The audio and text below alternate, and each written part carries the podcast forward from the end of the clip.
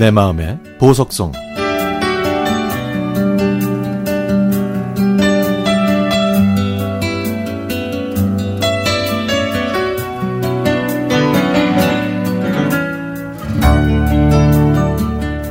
올해 57인 제가 가장 그리워하는 시기는 초등학교 때입니다.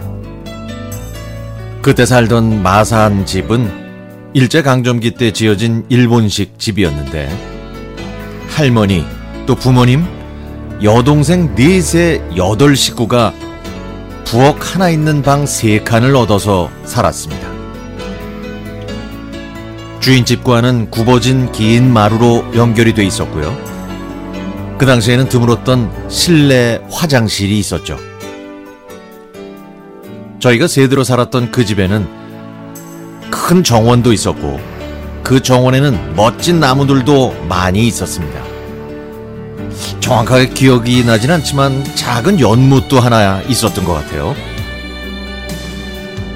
그 시절엔 누구나 그러했듯이 저희 집도 공무원인 아버지의 월급으로만 살기엔 생활이 빡빡했습니다. 밥을 굶진 않았지만 뭐 넉넉하진 못했죠. 더구나 제 밑으로 동생이 넷이나 있으니까 먹고 싶은 과자나 아이스크림은 언강 생신이, 생심이었습니다. 그래도 저는 하나밖에 없는 아들이라고 동생들 몰래 간식들을 얻어먹을 기회가 더 많았죠. 특히 할머니에게는 손녀보다는 손자가 항상 우선이었습니다. 아무도 말은 안 했지만 동생들도 그걸 알고도 모른 척 했을 거예요. 지금 생각하면 정말 어처구니 없는 말이지만, 일이지만 그때는 저희 집뿐만 아니라 대부분 집들이 아들과 딸을 다르게 대했죠. 차별을 뒀던 거예요. 하지만 착한 제 동생들은 그걸 당연하게 여겼고 오빠를 시샘하지 않았습니다. 지금도 제 말이라면 부모님 말씀처럼 여기고 잘 따라줍니다. 초등학교를 졸업하고 추첨을 통해서 진학하게 된 중학교는 버스로 네다섯 정거장 떨어진 곳이었는데 부모님은 하나뿐인 아들이 학교 다니기 힘들다면서 중학교 앞으로 이사를 하셨습니다. 그래서 초등학생인 여동생 셋은 전학을 시키셨고 아버지 직장도 두 배나 멀어지게 됐죠. 그냥 저 혼자 버스를 타고 다니면 될 일이었는데. 그렇게 저를 위해 희생당한 동생들은 대학에 갈 때도 저 때문에 손해를 봤습니다.